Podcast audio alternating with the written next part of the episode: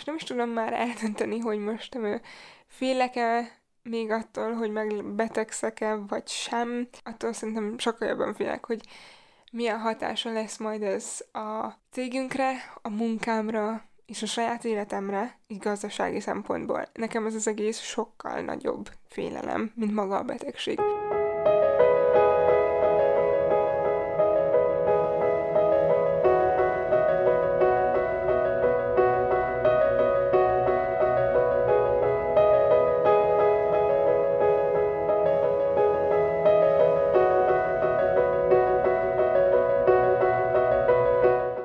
Hello mindenki! Üdvözöllek benneteket egy újabb podcast adásban. Én Zsófi vagyok, a Frogon Catwalk YouTube csatorna vezetője és a Lazakó Vintage Shop megálmodója. A mai adásban egy kicsit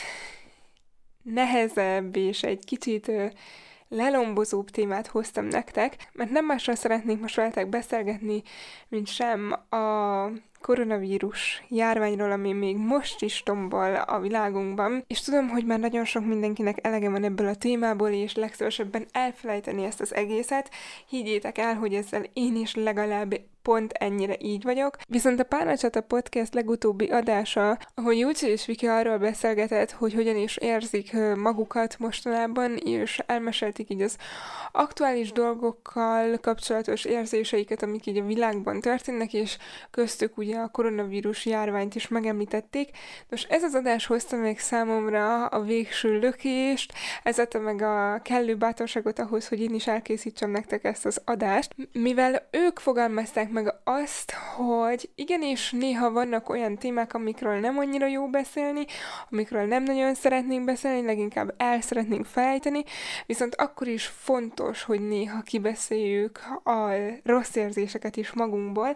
és hogy ez valamelyest azért megkönnyíti a mi helyzetünket is. Szóval ezen felbuzdulva arra gondoltam, hogy akkor én is kibeszélem most azokat a dolgokat, amik így bennem vannak ezzel az egésszel kapcsolatban. Illetve amikor visszahallgattam az előző adást,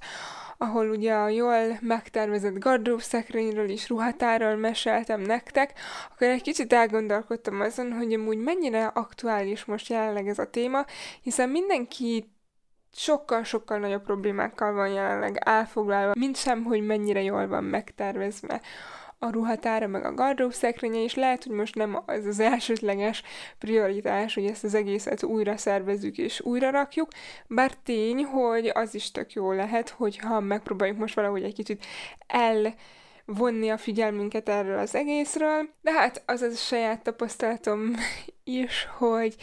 nem éppen ez az az időszak, amikor a divapipar a leginkább fellendülni látszik, szóval valószínűleg tényleg igazam van abban, hogy most nem a gardrób szekrényünk újra tervezés a prioritás. Szóval ezért is gondoltam azt, hogy akkor mi sokkal aktuálisabb témát hozok most nektek, ami azért így jobban foglalkoztat szerintem mindannyiunkat mostanában. És hát nem tudom, hogy mennyire tudjátok, de én a divatiparban dolgozom, illetve a kereskedelemben, szóval mind a kettővel elég közeli tapasztalatom van, és elég jól belelátok, hogy mi is zajlik most ott. Szóval igazából amellett, hogy kibeszélnénk, hogy mégis milyen hatással van ez az egész divatiparra, szeretnék egy kicsit így szubjektívebben is mesélni arról, hogy ránk, mint kereskedelemben dolgozó emberekre milyen hatással is van ez az egész járvány. Nos, először is szerintem az a legjobb, hogyha az elejétől kezdem el az egész történetet, tehát ugorjunk vissza egészen 2020 januárjába, amikor is ugye elindult ez az egész, vagyis pontosabban nem akkor indult el, viszont Európába ottan körül ért el a hír, hogy Ázsiában tombol egy igen makacs járvány, és hogy igazából ez már egy ideje elindul, és még csak most kezdtek el ezzel foglalkozni. Akkoriban még ez csak egy ilyen érdekes hír volt így a hírportálok főoldalán, de szerintem senki sem vette túlságosan komolyan ezt a helyzetet, Szerintem senki nem gondolt bele úgy igazán komolyan, hogy ez majd milyen hatással lesz a mi életünkre, és hogy pár héten belül hozzánk is el fog érni ez az egész, hiszen Ázsia olyan messzinek tűnt, Viszont ahhoz képest a mi cégünk nagyon hamar elkezdett reagálni erre az egész helyzetre, mikor még csak így távolról hallottunk erről az egész eseményről, nálunk már akkor elkezdtek bevezetni különféle változásokat, amik amúgy nagyon-nagyon apró változások voltak, viszont már azokat sem nagyon értettük, hiszen akkor még mi se tudtuk, hogy mi is történik valójában, és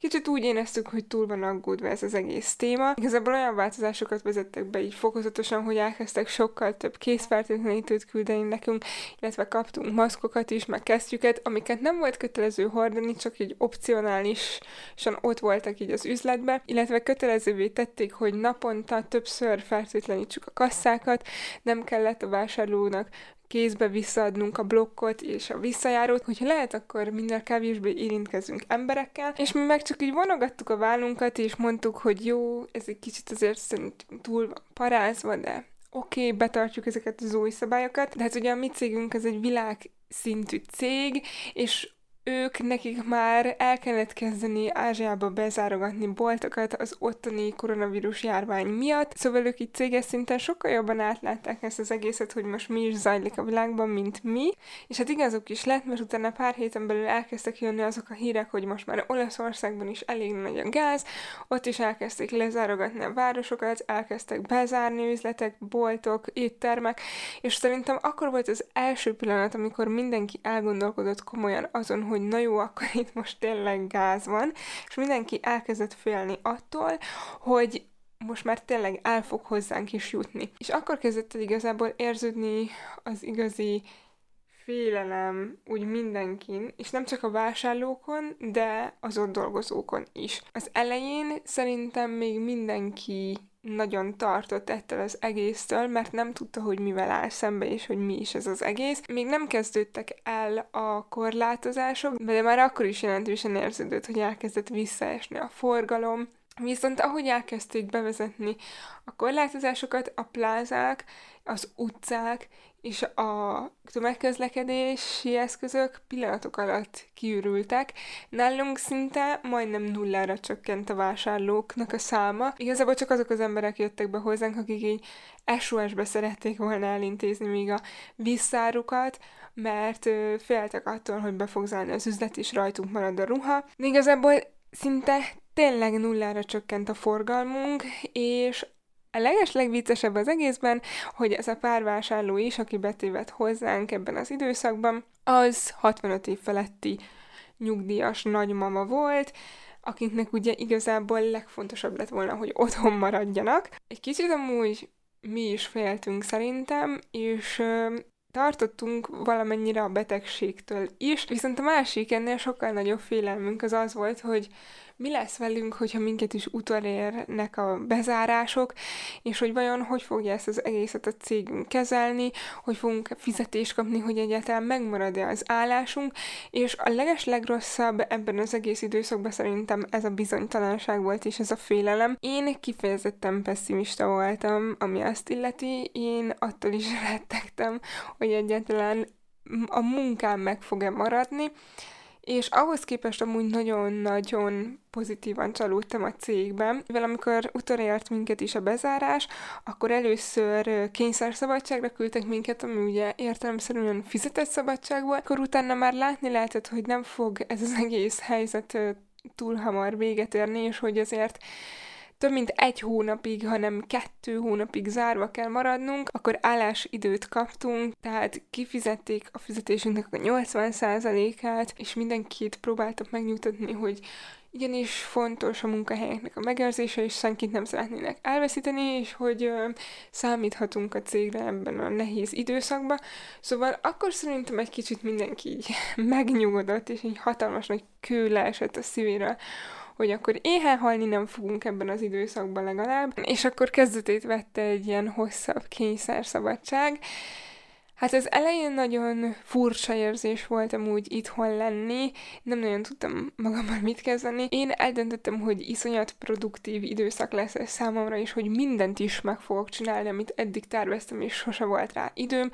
Az elején elkezdtem edzeni, elkezdtem futni, elkezdtem sportolni, belekezdtem egy nagyobb volumenű lakás átalakítós projektbe, elkezdtem ezerrel videókat gyártani, Instagramra képeket befotózni. Nagyon sok mindent csináltam, és nagyon pörögtem, nagyon aktív voltam. Aztán utána viszont egy-két hét múlva elkezdett így bezuhanni a kedvem, és szerintem engem akkor ért oda ez az egész ilyen karanténos letargia. Volt olyan nap, amikor nem csináltam semmit, csak egész nap szimszeztem, és játszottam, és nem volt kedvem felkelni, nem volt kedvem foglalkozni azokkal a dolgokkal, amiket elterveztem, és akkor elkezdett így a produktivitásom is megszűnni, meg a lelkesedésem, elkezdtem egy kicsit befordulni, és a lehető legjobb helyzetben jött a cégnek a megkeresése, hogy mi lenne, hogyha bemennék online csomagokat összekészíteni, és igaz, hogy egy héten csak pár órát kellett bemenni dolgozni, de már az is ilyen megváltás volt kb., mert legalább nem kellett otthon ülnöm, egy kicsit kimozdulhattam, volt rá indokom, meg volt hozzá papírom, hogy bemenjek dolgozni, és akkor egy kicsit visszajött így az életkedvem is.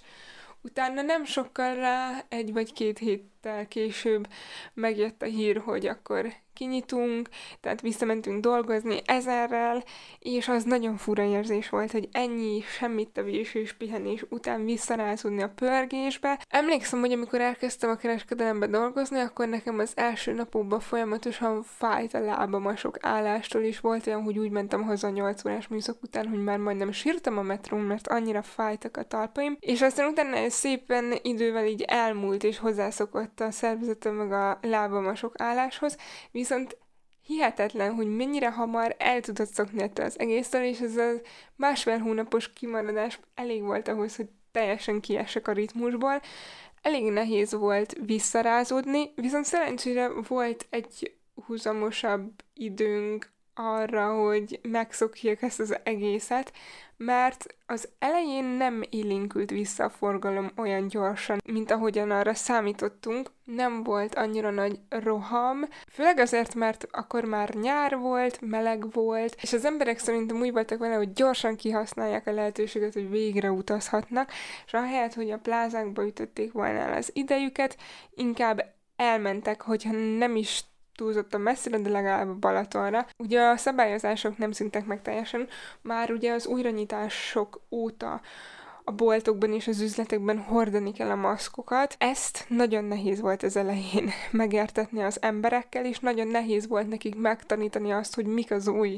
szabályok. Körülbelül napi szinten 5-6 emberrel vesztünk össze, amiért nem volt hajlandó felvenni a maszkot, és ez nagyon frusztráló időszak volt, hogy mi próbáltuk velük megértetni, hogy nekünk ehhez semmi közünk nincs, nem mi találtuk ki ezt az egészet, ez egy szabály, amit be kell tartani, de nagyon nehezen ment, viszont aztán szépen lassan elfogadták szerintem az emberek ezt a helyzetet, és most már így megszokottá vált ez az egész, és mára például szinte egy ember sem jön be az üzletbe maszk nélkül, és senkivel nem kell leállni vitatkozni, szerencsére, és igazából vicces is, mert ö, én már teljesen el is szoktam attól, hogy milyen emberekkel úgy beszélgetni, hogy a fél arcuk nincs eltakarva, és a legjobb, hogy azóta lettek új kollégáim, új munkatársaim, akikkel még azelőtt nem találkoztam, és halvány lila fogalmam sincs, hogy hogy néznek ki valójában, mert mindig maszkban találkozunk, és ez nagyon bizarr és nagyon furcsa élmény, de hát sajnos ez az egész vele jár. Én igazából mindig jó szoktam mosolyulni azokon az embereken, akik így a maszkok ellen harcolnak, meg így próbálnak érvelni azzal, hogy csak több kárt okoz az emberben, és hogy meg lehet benne fulladni, és hogy ők már haldokolnak, amikor fel kell venni egy maszkot, amikor bemennek a boltba. Nos, gondoljanak bele, hogy nekünk milyen érzés. Én napi 9 órát hordom a maszkot, és még mindig élek, és a tüdőm is jól van, köszöni szépen, nem haltam bele, szóval szerintem mások is meg tudják tenni ezt a csekélyke áldozatot hogyha ezzel legalább egy minimális szinten is segítünk. Na de mindegy, nem akarok ebbe igazából nagyon belemenni. És hát aztán végül, amikor véget ért a nagy nyaralós szezon, akkor végre elkezdtek az emberek is így visszajönni, visszaszokni a plázákba, elkezdtek megint vásárolni. És hát amikor már végre elkezdett megint normalizálódni a helyzet, és elkezdett megint minden hasonlítani a régi szép időkre, akkor megérkezett a második hullám. Most még azért elég szerencsések vagyunk, legalábbis mi, így a kereskedelemben dolgozók, mert ugyan nekünk csak annyi korlátozásunk van, hogy 7 órakor kell bezárnunk, és szerintem az emberek sem félnek annyira, mint tavasszal. Most már inkább azt érzem rajtuk, hogy nagyon-nagyon elegük van, és most már egy kicsit kezdenek belefáradni, és kicsit kezdik úrni ezt az egészet, és emiatt sokkal-sokkal frusztráltabbak, és nehezebb velük bánni. De az a helyzet, hogy mi is frusztráltak vagyunk, és ez egy olyan helyzet, ami tényleg mindenkinek nagyon nehéz. Szerintem az lenne a fontos, hogy legalább egymással próbáljunk meg kedvesek lenni, és próbáljunk meg megkönnyíteni egymásnak a helyzetét, mert ez tényleg egy rajtunk kívülálló ok, amiről senki sem tehet, és mindenkinek tényleg ugyanolyan nehéz. Szóval, hogyha egy kicsit valaki frusztráltabb, legyen az akár egy vásárló, legyen az akár egy eladó, akkor tényleg legyetek vele kedvesek, értsétek meg, mert ez egy nagyon-nagyon nehéz helyzet. És nem is tudom már eldönteni, hogy most félek-e még attól, hogy megbetegszek-e, vagy sem. Attól szerintem sokkal jobban félek, hogy milyen hatása lesz majd ez a cégünkre, a munkámra, és a saját életemre, így gazdasági szempontból. Nekem ez az egész sokkal nagyobb félelem, mint maga a betegség. És hogyha már így a gazdasági helyzetről, meg hatásról van szó, akkor át is térnék a másik pontra, amiről szerettem volna beszélni így a saját szubjektív tapasztalataim mellett, mégpedig arról, hogy amúgy milyen hatással is van ez az egész a divatiparra. Mert hogy tény, sok mindenki megszenvedi ezt az egészet. Viszont tényes való, hogy azért ők is rendesen kapják most az ívet. Ebben az egész helyzetben nem az volt az elsődleges szempont szerintem senkinek sem, hogy most szerezze be a legújabb divatnak megfelelő ruhákat, és hogy frissítse a ruhatárát, meg shoppingoljon és vásárolgasson. Ugye ezért szerintem mindenkinek nehéz volt ez az időszak így Anyagilag is a divatipar meg a ruhaboltok azért elég sok bevételtől estek el, ez tény és való. Viszont azért nekik se szűnt meg teljesen a bevételük, mert az online rendelés amúgy ez eléggé fellendült, ezt uh, mi is láttuk, illetve másonnan is megerősítettek, de azért még ha az online vásárlás is pörög és fejlődik. A teljes átállás azért még nem történt meg, mert nem csak a cégeknek kell szerintem itt átállni, hanem a vásárlóknak is, mert azért még nagyon sok mindenki van, aki jobban szeret offline vásárolni, jobban szeret bemenni, megtapogatni a ruhákat, megszagolni őket,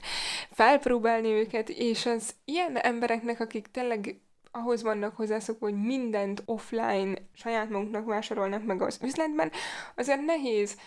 átszoktatni őket egyik pillanatra a másikra az online térbe, Főleg akkor, hogyha amúgy még pénzük sincsen rá, mert tényleg nagyon sok mindenkit rosszul érintett anyagilag ez az egész helyzet, szóval ezért hiába volt ott a lehetőség, hogy vásárolhassanak az emberek online is, az nem pótolta vissza azt a nagy kiesést, amit a boltoknak a bezárása hozott. Szóval egy szó mint száz divatipart is elég súlyosan érintette ez a helyzet, és hát el is kezdtek így találgatni a szakértők, hogy milyen hatással is lesz ez az egész így hosszú távon, meg a jövőben a divatiparra, és hogy fog-e azért valami változást hozni. Át fog-e alakulni ez az egész rendszer. Ugye folyamatosan újból és újból feljön ez a téma, hogy ahogy most jelenleg működik a divatipar, az nem túl egészséges, és nem túl fenntartható. Sok bírálat éri a fast fashion cégeket, hogy folyamatosan túltermelnek, eh, rengeteg energiát pazarolnak, rengeteg szemetet termelnek,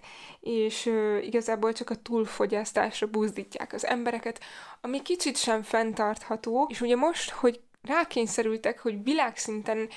rengeteg üzletet bezárjanak, és nagyon sok vásárlótól estek el, ezért egy csomó cég elkezdte leállítani a gyártásokat, illetve visszamondta a megrendeléseket. Ezzel igazából. Pont, hogy azt értük el, hogy egy kicsit kevesebbet tudjanak termelni a fast fashion cégek, és hogy hát, ha majd ez jó hatással lesz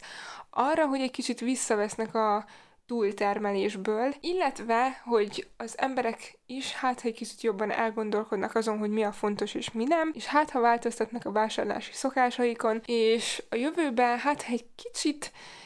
jobb rendszer fog majd kialakulni, hogyha már végre visszaállt minden ugye a normális kerékvágásba, vagy remélhetőleg semmi sem fog visszaállni a normális kerékvágásba, és egy új rendszer fog majd kiépülni. Szóval igen, nagyon sok mindenki latolgat itt a dolgokat, hogy vajon mi lesz. Nos, én nem vagyok divat szakértő, az tényes való, viszont mint a divatiparban dolgozó ember, én azért azt tapasztalom, hogy ezeknek a feltételezéseknek és jóslatoknak semmi alapja sincsen. Egyrészt tény, hogy a fast fashion cégek nagyon sok rendelést visszamondtak, illetve leállították a gyártást egy időre, tehát biztos, hogy kevesebbet termeltek, mint szoktak, viszont az szerintem csak még rosszabb hatással volt a világunkra, mivel sok mindenki szokott beszélni ugye arról, hogy a fast fashion cégek egyik legkártékonyabb tulajdonsága nem feltétlenül abban keresendő, hogy mennyire környezetszennyezőek, hanem abban, hogy nagyon kihasználja és kizsigerli a munkásait, és nem fizeti meg őket. Eléggé kihasználja őket, viszont azzal, hogy lemondta ezeket a megrendeléseket, és visszamondta a gyártást, az igazából azokon a dolgozókon csattant, akik a leges legrosszabb helyzetben vannak, úgy alapvetően az egész fast fashion láncokban, és akik a leges legalján helyezkednek el a hierarchiába.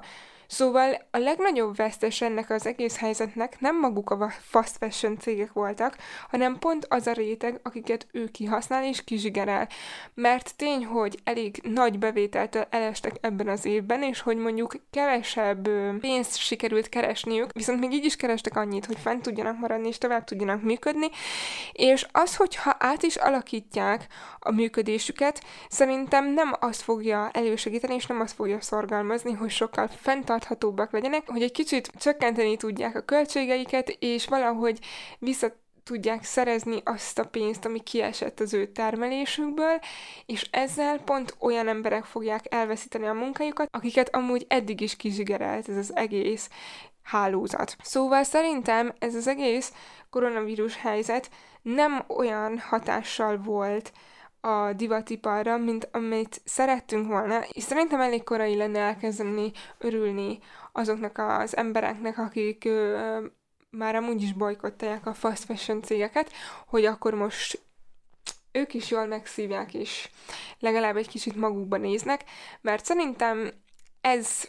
nem fog megtörténni, és biztos, hogy nem egy ilyen járványnak a hatására fog ez az egész megváltozni és megoldódni. Főleg azért, mert a vásárlókon is azt érzem, hogy bár volt nekik is egy nagyobb visszaesés, amikor kevesebb pénzt költöttek és kevesebbet vásároltak, viszont ettől függetlenül, amikor újra lehetőség nyílt, akkor elkezdtek ugyanúgy visszaszokni, és semmit sem változtattak a vásárlási szokásaikon. Maximum ők is csak azért költöttek egy kicsit kevesebb pénzt, mert ők is bizonytalanabbnak érezték az anyagi helyzetüket, viszont ez remélhetőleg csak egy ö, átmeneti állapot lesz, és mihez mindenkinek egy kicsit megint megerősödik és stabilizálódik a helyzete, valószínűleg ugyanoda fog visszatérni, ahol abba hagyta. Mert igen, sok fenntartható életmóddal foglalkozó ember, szakember, meg blogger számolt be arról, hogy ez az otthonülés nagyon sok mindenen elgondolkodtatta, nagyon sok mindent mérlegelt és átgondolt, és úgy érzi, hogy ez az időszak kicsit jobban hozzájárult ahhoz, hogy még jobban tudja csinálni azt, amit eddig elkezdett, és hogy reméli, hogy ez másokban is valami hasonlóképpen csapódott le, viszont én ezt nem így látom, és nem így gondolom. Szerintem, hogyha valaki nem fogékony erre a témára, akkor ő nem ezen gondolkodott el, és ezt az otthonülős, bezárkózós időszakot nem azzal töltötte, hogy újra gondolja az életét, és újra, újra tervezze az egészet. És akkor most el is érkeztünk igazából az utolsó ponthoz, amit is szerettem volna érinteni. Mégpedig azt a felvetést, hogy a Covid és a koronavírus járvány az tényleg elősegítette azt, hogy megszűnjön a mérhetetlen nagy pazarlás, és tényleg segítette azt, hogy az emberek elgondolkodjanak azon, hogy mit csináltak eddig rosszul az életükben. Nos, szerintem abszolút nem. És ez egy nagyon-nagyon hosszú és összetett téma, és lehet, hogy majd készítek egy külön adást erről, hogyha esetleg ti is szívesen meghallgatnátok a véleményemet, így részletesebben erről az egészről. Igazából szerintem elég, hogyha csak megfigyeljük azt, hogy mi is történt akkor, amikor ez az egész helyzetbe jött. Még nem is kezdődtek el a korlátozások, csak Olaszországban volt karantén és lezárás, Viszont a levegőben volt az, hogy nálunk is lehet, hogy majd lesz valamiféle kiárási korlátozás vagy karantén, és az emberek már akkor is pánikszerűen megrohamozták az üzleteket, és pánikszerűen elkezdtek felvásárolni mindent, mindent, amire amúgy nincs szükségük, és nem feltétlenül csak élelmiszert, hanem igazából játékokat, tévét, számítógépet, laptopot, Xboxot, meg mindent, ami azt segíti elő, hogy majd az otthonülés alatt egy kicsit jobban érezzék magukat, és kevésbé unatkozzanak, miközben mindenki próbálta felhívni a figyelmüket arra, hogy nem lesz semmilyen teljes lezárás, hogy boltba vásárolni lehet menni, és hogy ne fosszák ki az üzleteket, mert azzal csak többet ártanak, mint használnak. És az, hogy üresek a polcok, nem azt jelenti, hogy fogyóban van az élelmiszerkészletünk, hanem az, hogy a tömeges felvásárlással nem tudják tartani a lépést az ott dolgozó emberek, és nem tudják feltölteni a pultokat. Szóval igen, szerintem ez a magatartás egyáltalán nem azt mutatja, hogy a koronavírus járvány jó hatással volt az emberiségre, és elkezdtek elgondolkodni azon, hogy lehet, hogy változtatni kéne az életmódjukon, és hogy el kéne engedni a pazarló életmódjukat, hanem igazából szerintem csak rontott a helyzeten. Nagyon sok minden tök jó irányba elindul. Így a Zero Waste életmódot népszerűsítő bloggerek, influencereknek köszönhetően, illetve az ilyen különböző mozgalmaknak köszönhetően, mint a műanyagmentes július és szívószálmentes augusztus, nagyon sok mindenki elkezdett figyelni erre a témára, és azt éreztem, hogy egyre több mindenki kezd nyitni ebbe az irányba, és egyre több mindenki kezd ezen elgondolkodni, viszont szerintem a koronavírus járvány keresztbe húzta ezt az egészet, mert az emberek a tudatos és meggondolt vásárlás helyett a pánikszerű felvásárlást választották, ami akarva akaratlanul is a pazarláshoz vezetett végső soron. És az, hogy az online vásárlás terén is elkezdett megindulni egy növekvés, az sem az bizonyítja, hogy az emberek elgondolkodnának a pazarlás kérdésén is elkezdenénk megváltoztatni a vásárlási szokásaikat, mert nem, sajnos szerintem azok az emberek, akiknek ez a téma nem volt szívügyük, és nem foglalkoztatta őket már alapból, bennük ez az egész év ilyen szinten nem hagyott lenyomatot, és nem hiszem, hogy túlságosan elgondolkodtak volna ezen az egészen. Én igazából csak annyit tudok nektek tanácsolni, hogy próbáljátok meg ti is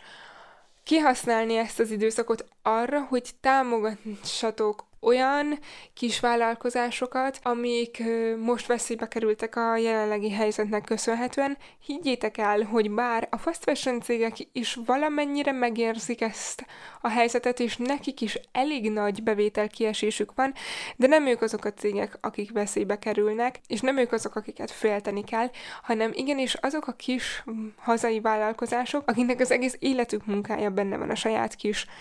üzletükbe. Szóval én tényleg biztatlak titeket arra, hogyha esetleg karácsonyi ajándékot szeretnétek vásárolni, vagy magatoknak kerestek valamit, akkor most ebben az időszakban kivételesen próbáljátok meg inkább ezeket a kis hazai vállalkozásokat előnyben részesíteni a nagy üzletláncok helyett, és ti is próbáljátok meg őket úgy támogatni, ahogy tudjátok. És hogyha már támogatásról van szó, én is megköszönöm, hogy ha támogattok engem egy feliratkozással, vagy egy lájkkal, vagy pedig egy megosztással, ez is nagyon-nagyon sokat tud nekem segíteni, és nagyon-nagyon hálás leszek érte. Illetve, ha gondoljátok, akkor nézzetek szét a Lazakó Vintage Shop Instagram oldalon, és hogyha megtetszik nektek valami, és szeretnétek vásárolni, akkor írjatok nekem üzenetben bátran, és a mai podcast adás ezennel véget ért. Köszönöm szépen, hogy kitartottatok velem idáig, és végighallgattátok. Nem soká újból találkozunk, addig is pedig sziasztok, és kitartást mindenkinek ebben a nehéz helyzetben.